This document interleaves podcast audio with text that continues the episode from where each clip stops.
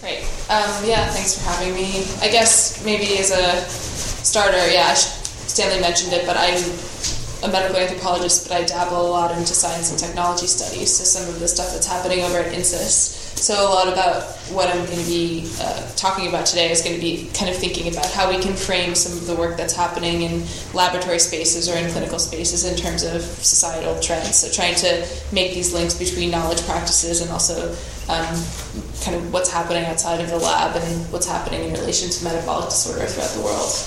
Um, and then this work is based loosely on the work that I did for my doctoral research, but it's kind of an outgrowth. So um, it's something that I've been playing with since I wrote my dissertation. And Stanley, you won't have seen any of this because it's all new.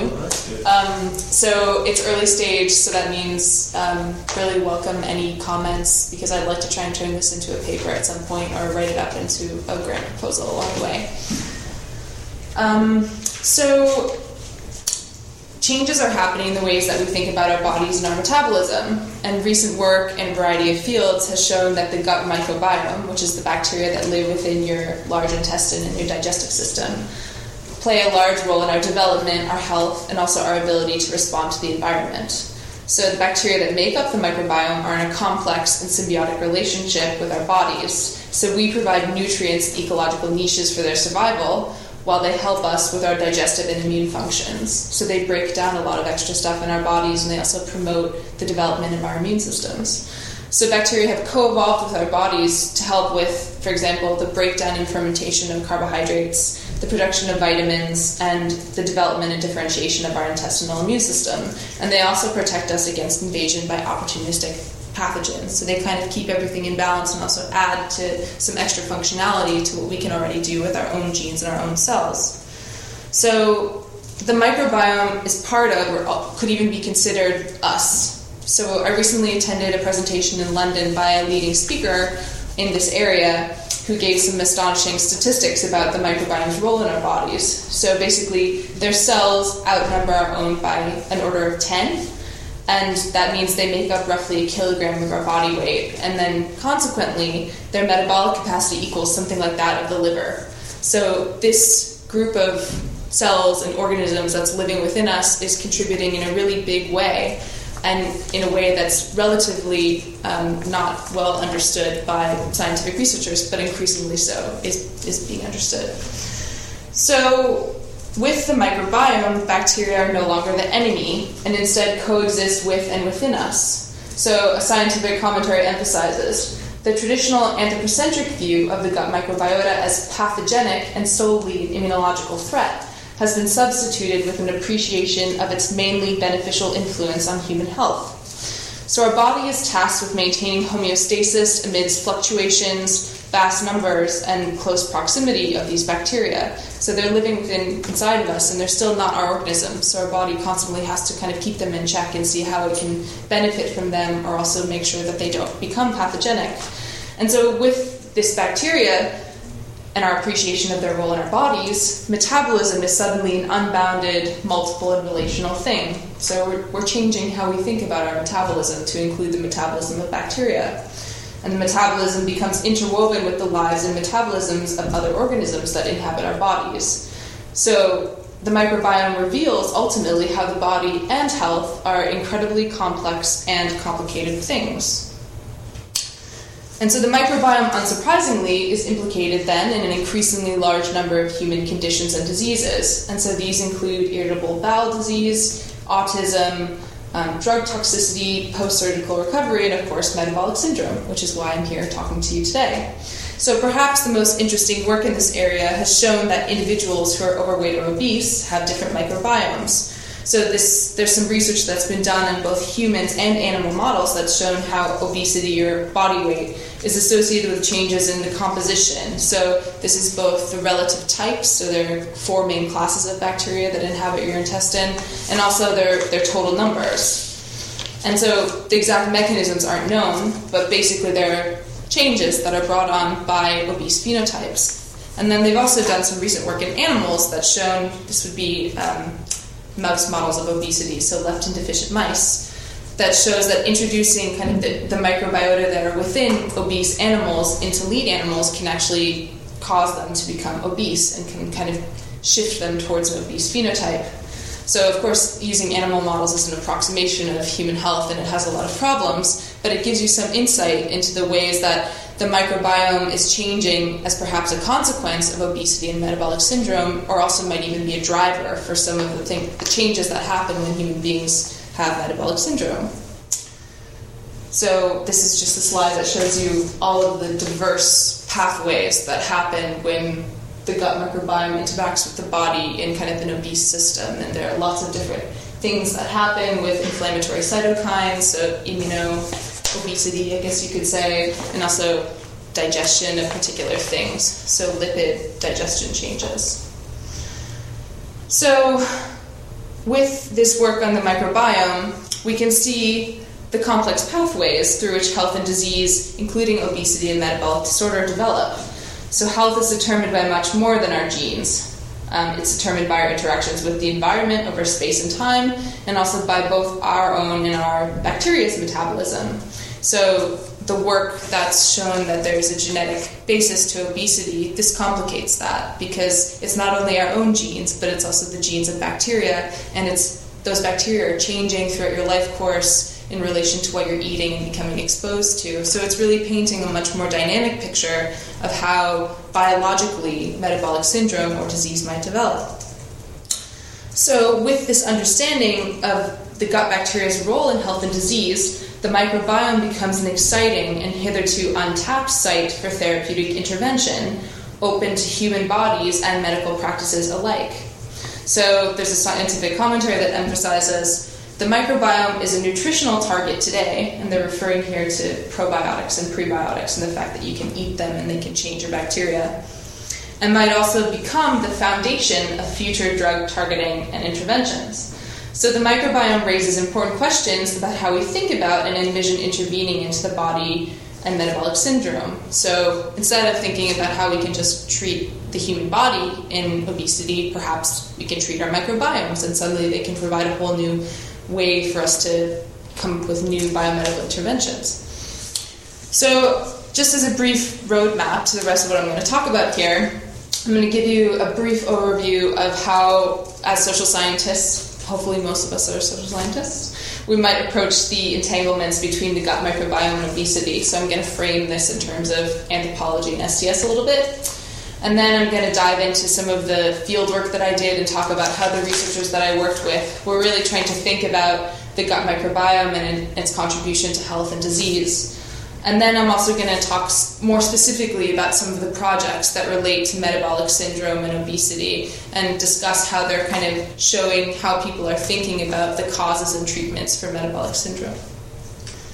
So, with all of this changes in the exciting work that I've talked about, I think it's tempted to think it's tempting to think about the microbiome as the new wonder cure for obesity. So if we take certain bacteria and we eat them, then suddenly we have the new weight loss pill or the new weight loss fad.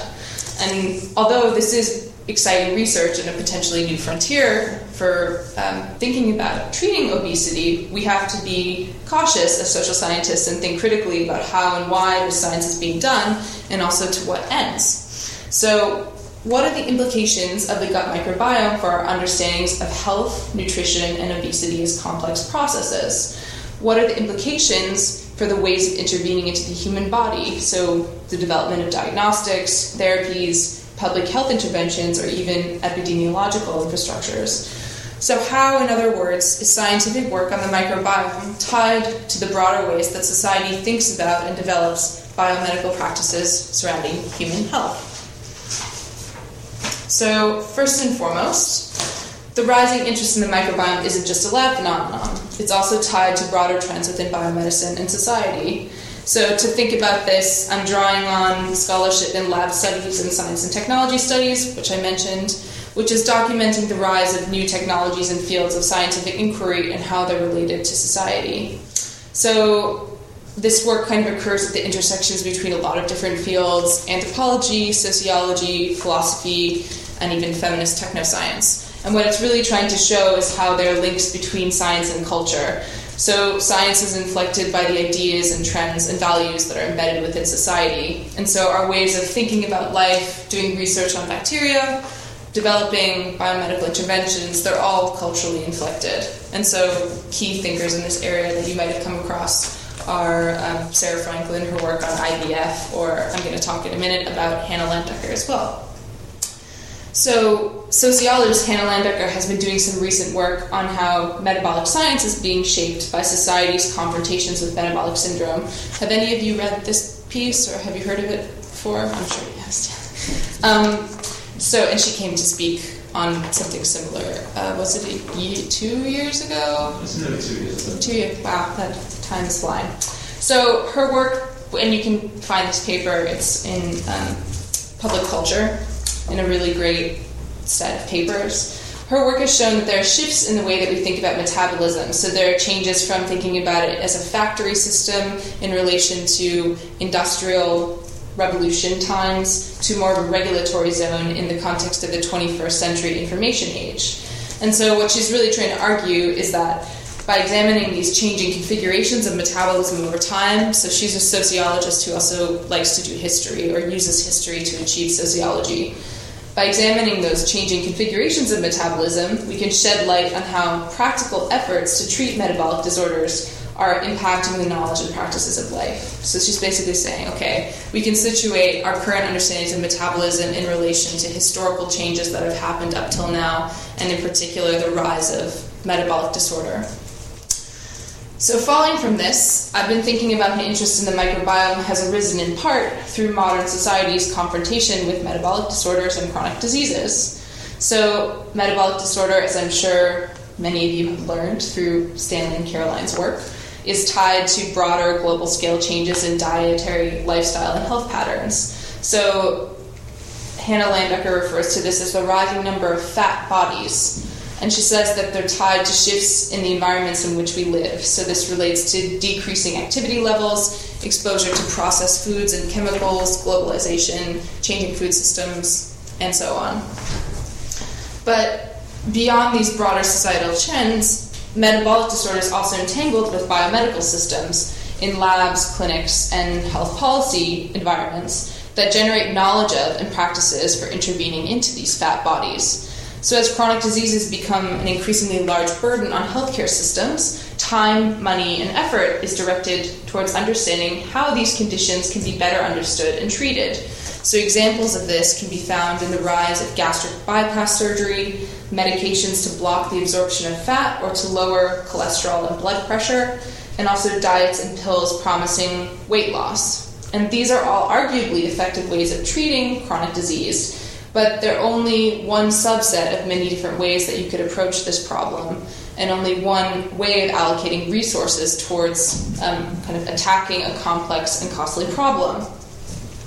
So, we can think of recent work on the microbiome as being situated within broader attempts to understand the causes and effects of chronic disease on our bodies to understand how we might respond to nutritional and lifestyle changes, and even further, to come up with new therapies that might target our human and our microbial metabolism.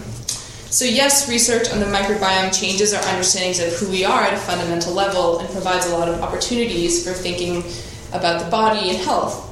But it also creates new forms of knowledge, practices, and medical interventions that are targeted at these fat bodies. So, my concern here is with how this research and knowledge can be caught up in normative frameworks for thinking and assessing chronic disease. So perhaps without even knowing it, um, the work on the microbiome is promoting certain definitions of health or is promoting biomedical interventions rather than social or ecological interventions. And so when I talk about normative frameworks here, I mean frameworks that are prioritizing biomedical approaches rather than ecological or sociocultural approaches. So, um, I'm going to talk in this section a little bit about some of the research I observed and participated in throughout my doctorate and how researchers were thinking about the gut microbiome and its role in disease and metabolic syndrome. And so my interest in this topic actually came about because I was trained in immunology as an undergraduate at the University of Chicago, and I worked for four years in a lab um, that was actually looking at how bacteria are involved in the development of bubonic plague. And through my work with immunology, I basically became really interested in how bacteria interact with the body. Um, and I had a deep seated interest in the complex relationships that exist as the immune system is trying to balance its interactions with bacteria, particularly in the gut, because it's such a complex and interesting system. And so when I came here and I decided to become a social scientist and study anthropology with Stanley, I found myself doing ethnographic fieldwork in a lab once again that was doing research in a field called metabolomics. And so this is where a large portion of my work over the last, gosh, five years has been. Um, and basically, this field is the post genomic study of the molecules and processes that make up metabolism.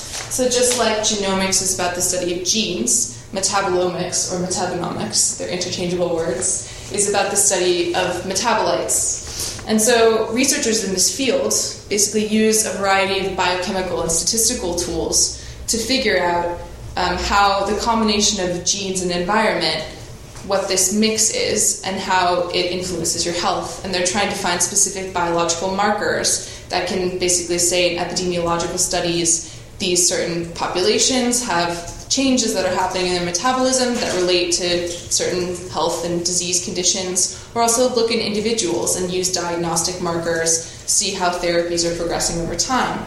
So, this is a growing field um, both within the UK and the US. Um, recently, the NIH launched, launched a common fund for metabolomics, so there's been um, a couple million dollars that have been allocated to this and the establishment of multiple regional centers of excellence. And then, as well, in the lab that I was working in, they actually secured a contract to take over the doping testing facilities for the Olympics. And so, um, established something that's called the Phenome Center, lots of money, lots of publicity but basically, what they were trying to do and what they're continuing to do is develop clinical applications. So they've got a bunch of cool technologies like taking um, something called an intelligent knife, which is a, a tool that cauterizes during surgery, and as it burns through the tissue the surgeon is cutting, it basically creates this chemical smoke that burns off as a natural byproduct. And they have a machine that can suck up that chemical smoke and then tell you if you're cutting into normal or abnormal tissue in real time. So these are some of the projects that they're working on, and it's devoted towards translation and personalized medicine. And so what and then so these are some of the pictures that I took during my field work. So you can see this is kind of what the lab space looks like, but that's also what the lab space looks like. So there's a lot of computational work that's happening, but also a lot of um, kind of biochemical work. So these are NMR machines in the background. So you basically put a urine sample into a machine and it gives you a readout of all of the different compounds that are within the urine sample. And then researchers will be looking for patterns within those samples to see if they can figure out what's happening. And so the, the reason that there's been interest in this field and what researchers say differentiates their field from genomics is that it can model metabolism and it can model gene environment interactions over time. So they're trying to go beyond the gene, beyond the potential to develop disease, and actually give you real time readouts of what's happening. And so these are two commentaries that I really like that kind of make a play on how there's been a rise of a bunch of different fields that have an "ome" suffix and trying to say like metabolomics might be a fad, it might be one of many, but I still think it's an interesting field and that it's worth a look. So, despite all of these translational projects that I was just describing, one of the main thrusts of this research in metabolomics, and in particular in the lab that I was studying in, was to unravel the complex relationships that exist between the human body, the microbiome, and the environment.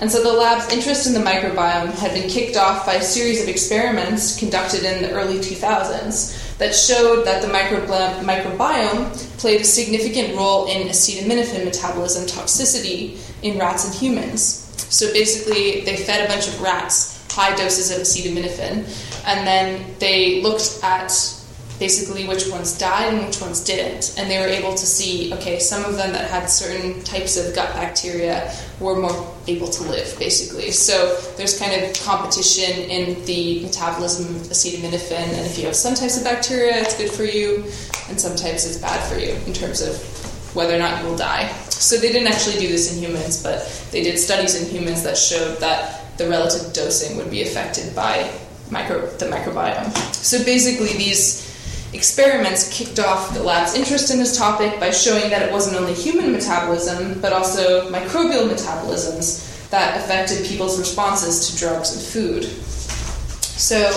this is a picture of the head of the lab, Jeremy Nicholson, and I saw Stanley chuckling because we like to talk about whether or not he's quite full of himself and does promotional things like this in jest. But anyway, he's a great speaker, and I think he's very entertaining. So he referred to the this metabolism as the human superorganism, explaining that human metabolism could only be understood as the combined output of humans and the microbiome. And metabolomics was particularly well suited to exploring this because these changes and the role of the microbiome are dynamic and occurring in space and time. And so what metabolomics allows researchers to do is actually see in real time the role of the gut microbiome and how it's interacting with your body. So there are a couple different ways of studying the microbiome.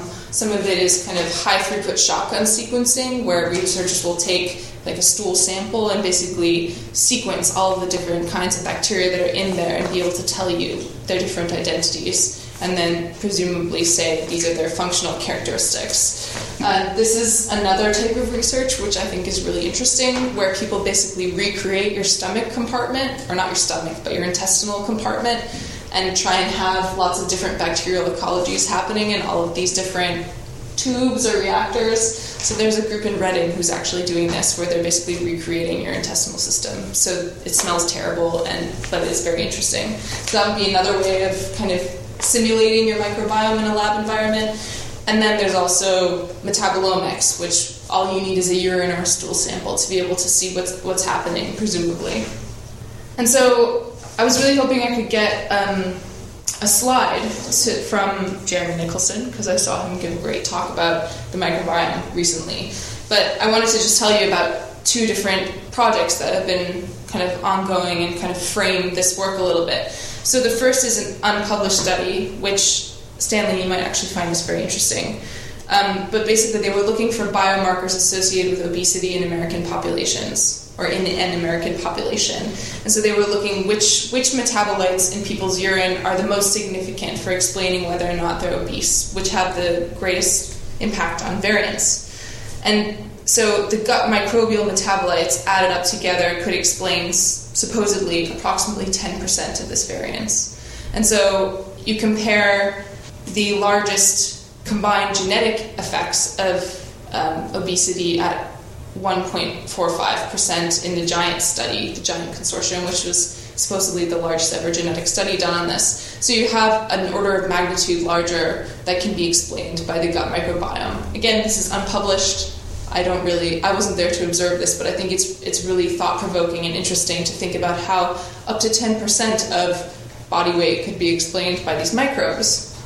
And so another interesting spin that you can think about is this work that I explained where they were looking at how your microbiome could affect your ability to ingest certain drugs. So they've actually shown that um, microbial metabolism is involved in simvastatin, which is one of the main statins that's prescribed to people. And basically, what kind of bacteria you have depends on or can influence how well you're able to ingest the statin. So, your bacteria can affect basically how well you respond to drugs that can lower your cholesterol. So, there are two hints at the ways that bacteria are implicated in the development of obesity and show that they're important. So, Work in metabolomics highlights how the microbiome is reconfiguring our understandings of the body and health.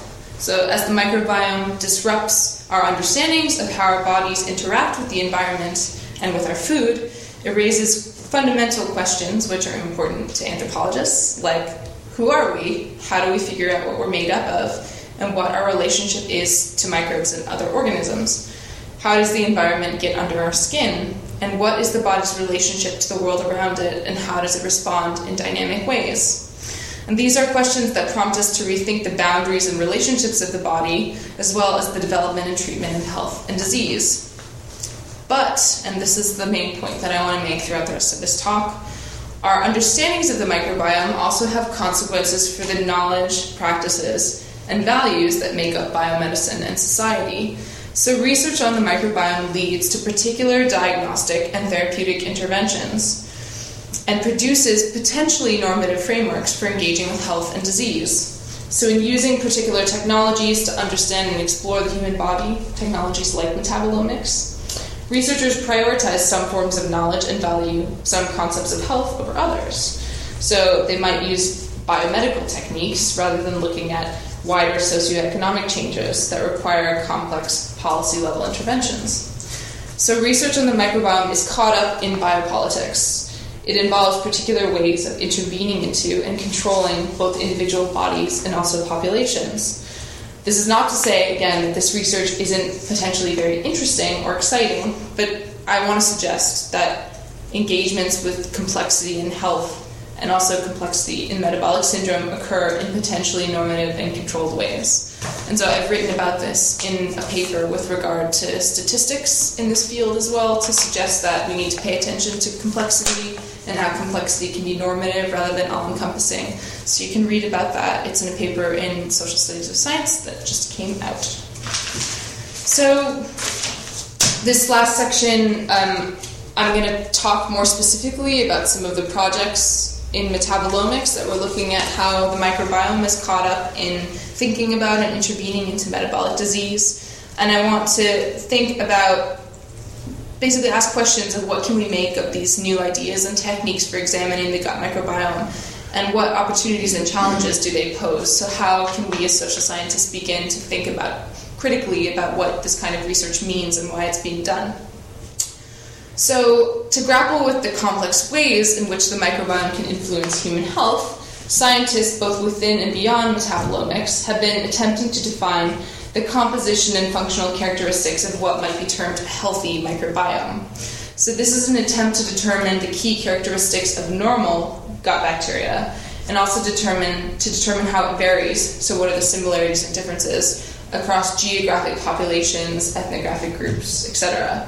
So, the Human Microbiome Project, which is a big project sponsored by the NIH, aims to characterize the range and diversity of the microbiome for healthy individuals. So, it's using approaches that look at both the taxonomy, so trying to classify all the different bacteria using genetics, as well as the functional characteristics of bacteria. So, trying to think what kinds of metabolic pathways do they have in common and what are they actually doing inside of the body.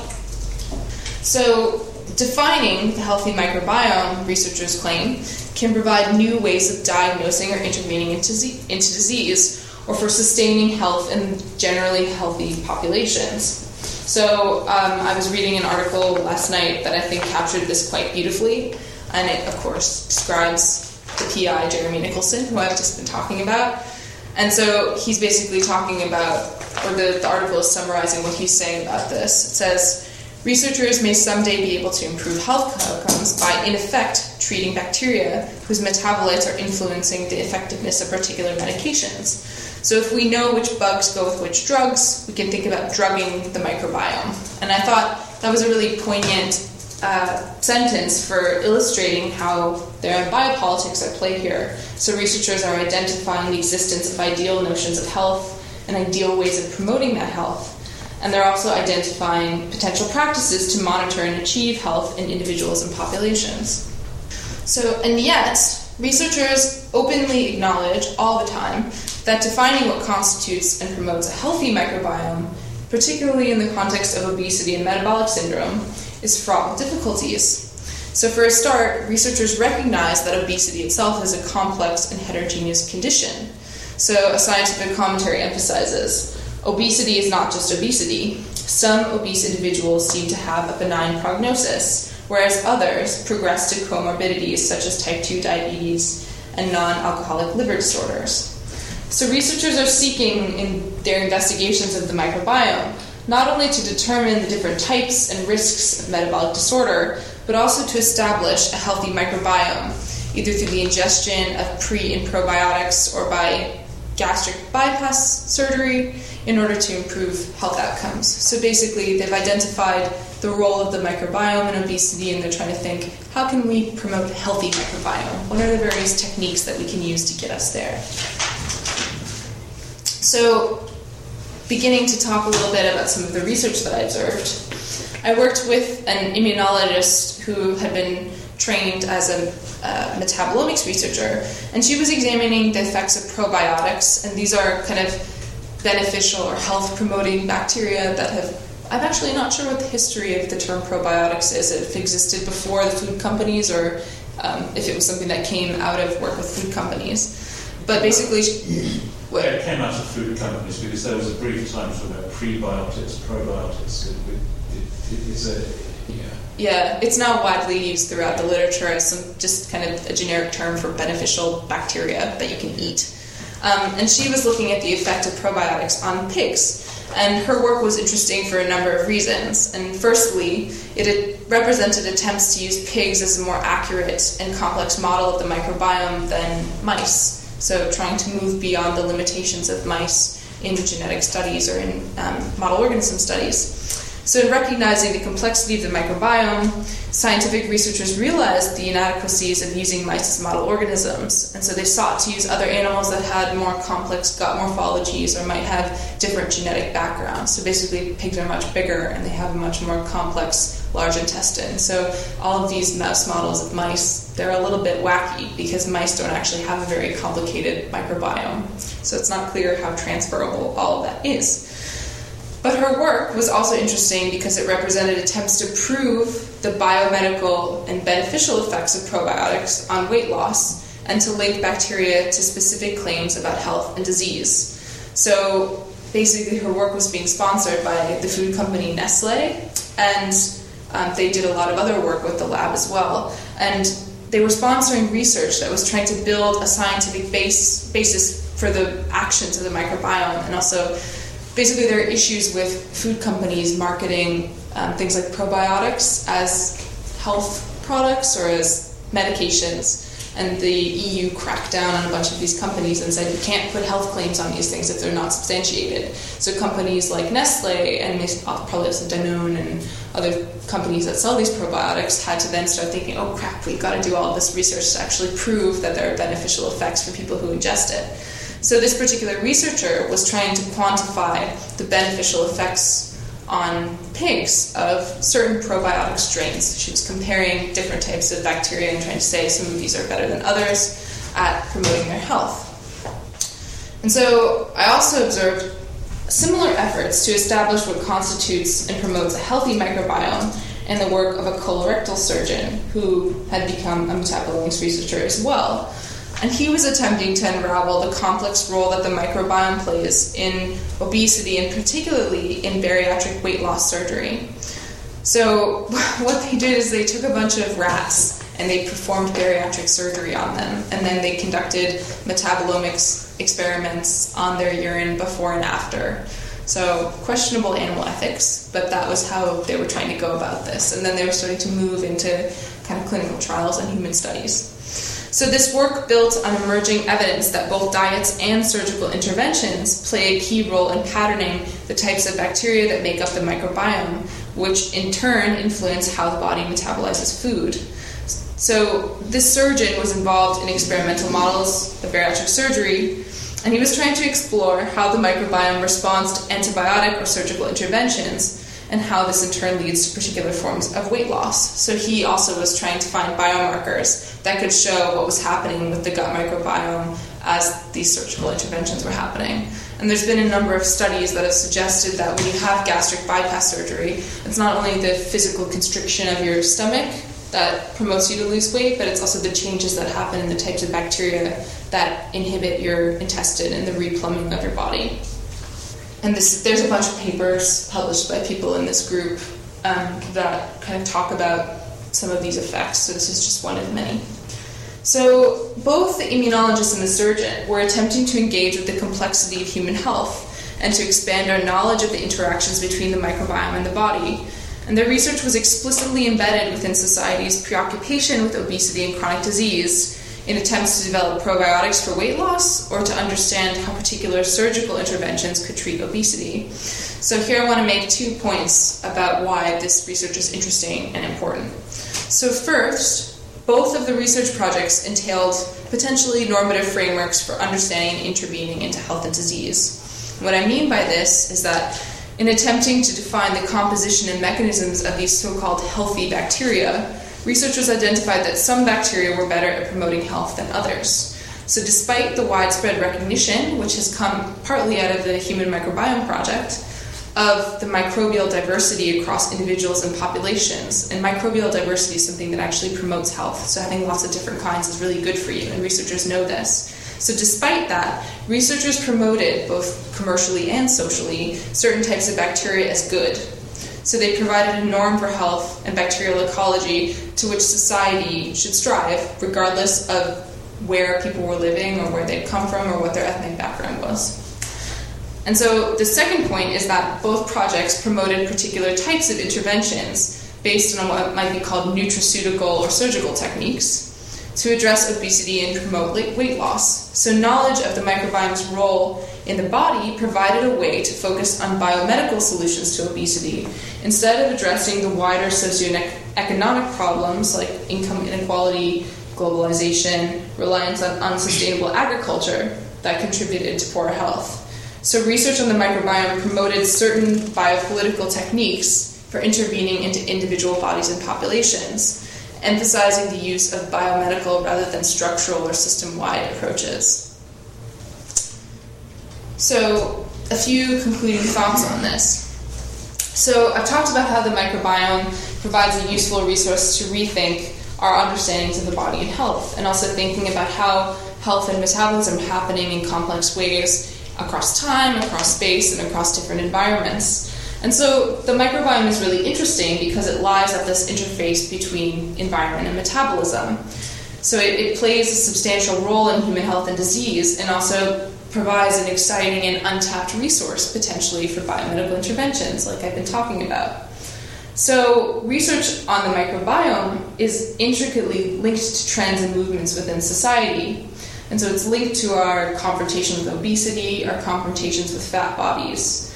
But it's still existing within particular frameworks for thinking about these conditions and diseases. So it's still involved in normative ideas about the body, in certain biopolitics to think about individual bodies or populations. And so this knowledge of the microbiome is neither natural or neutral.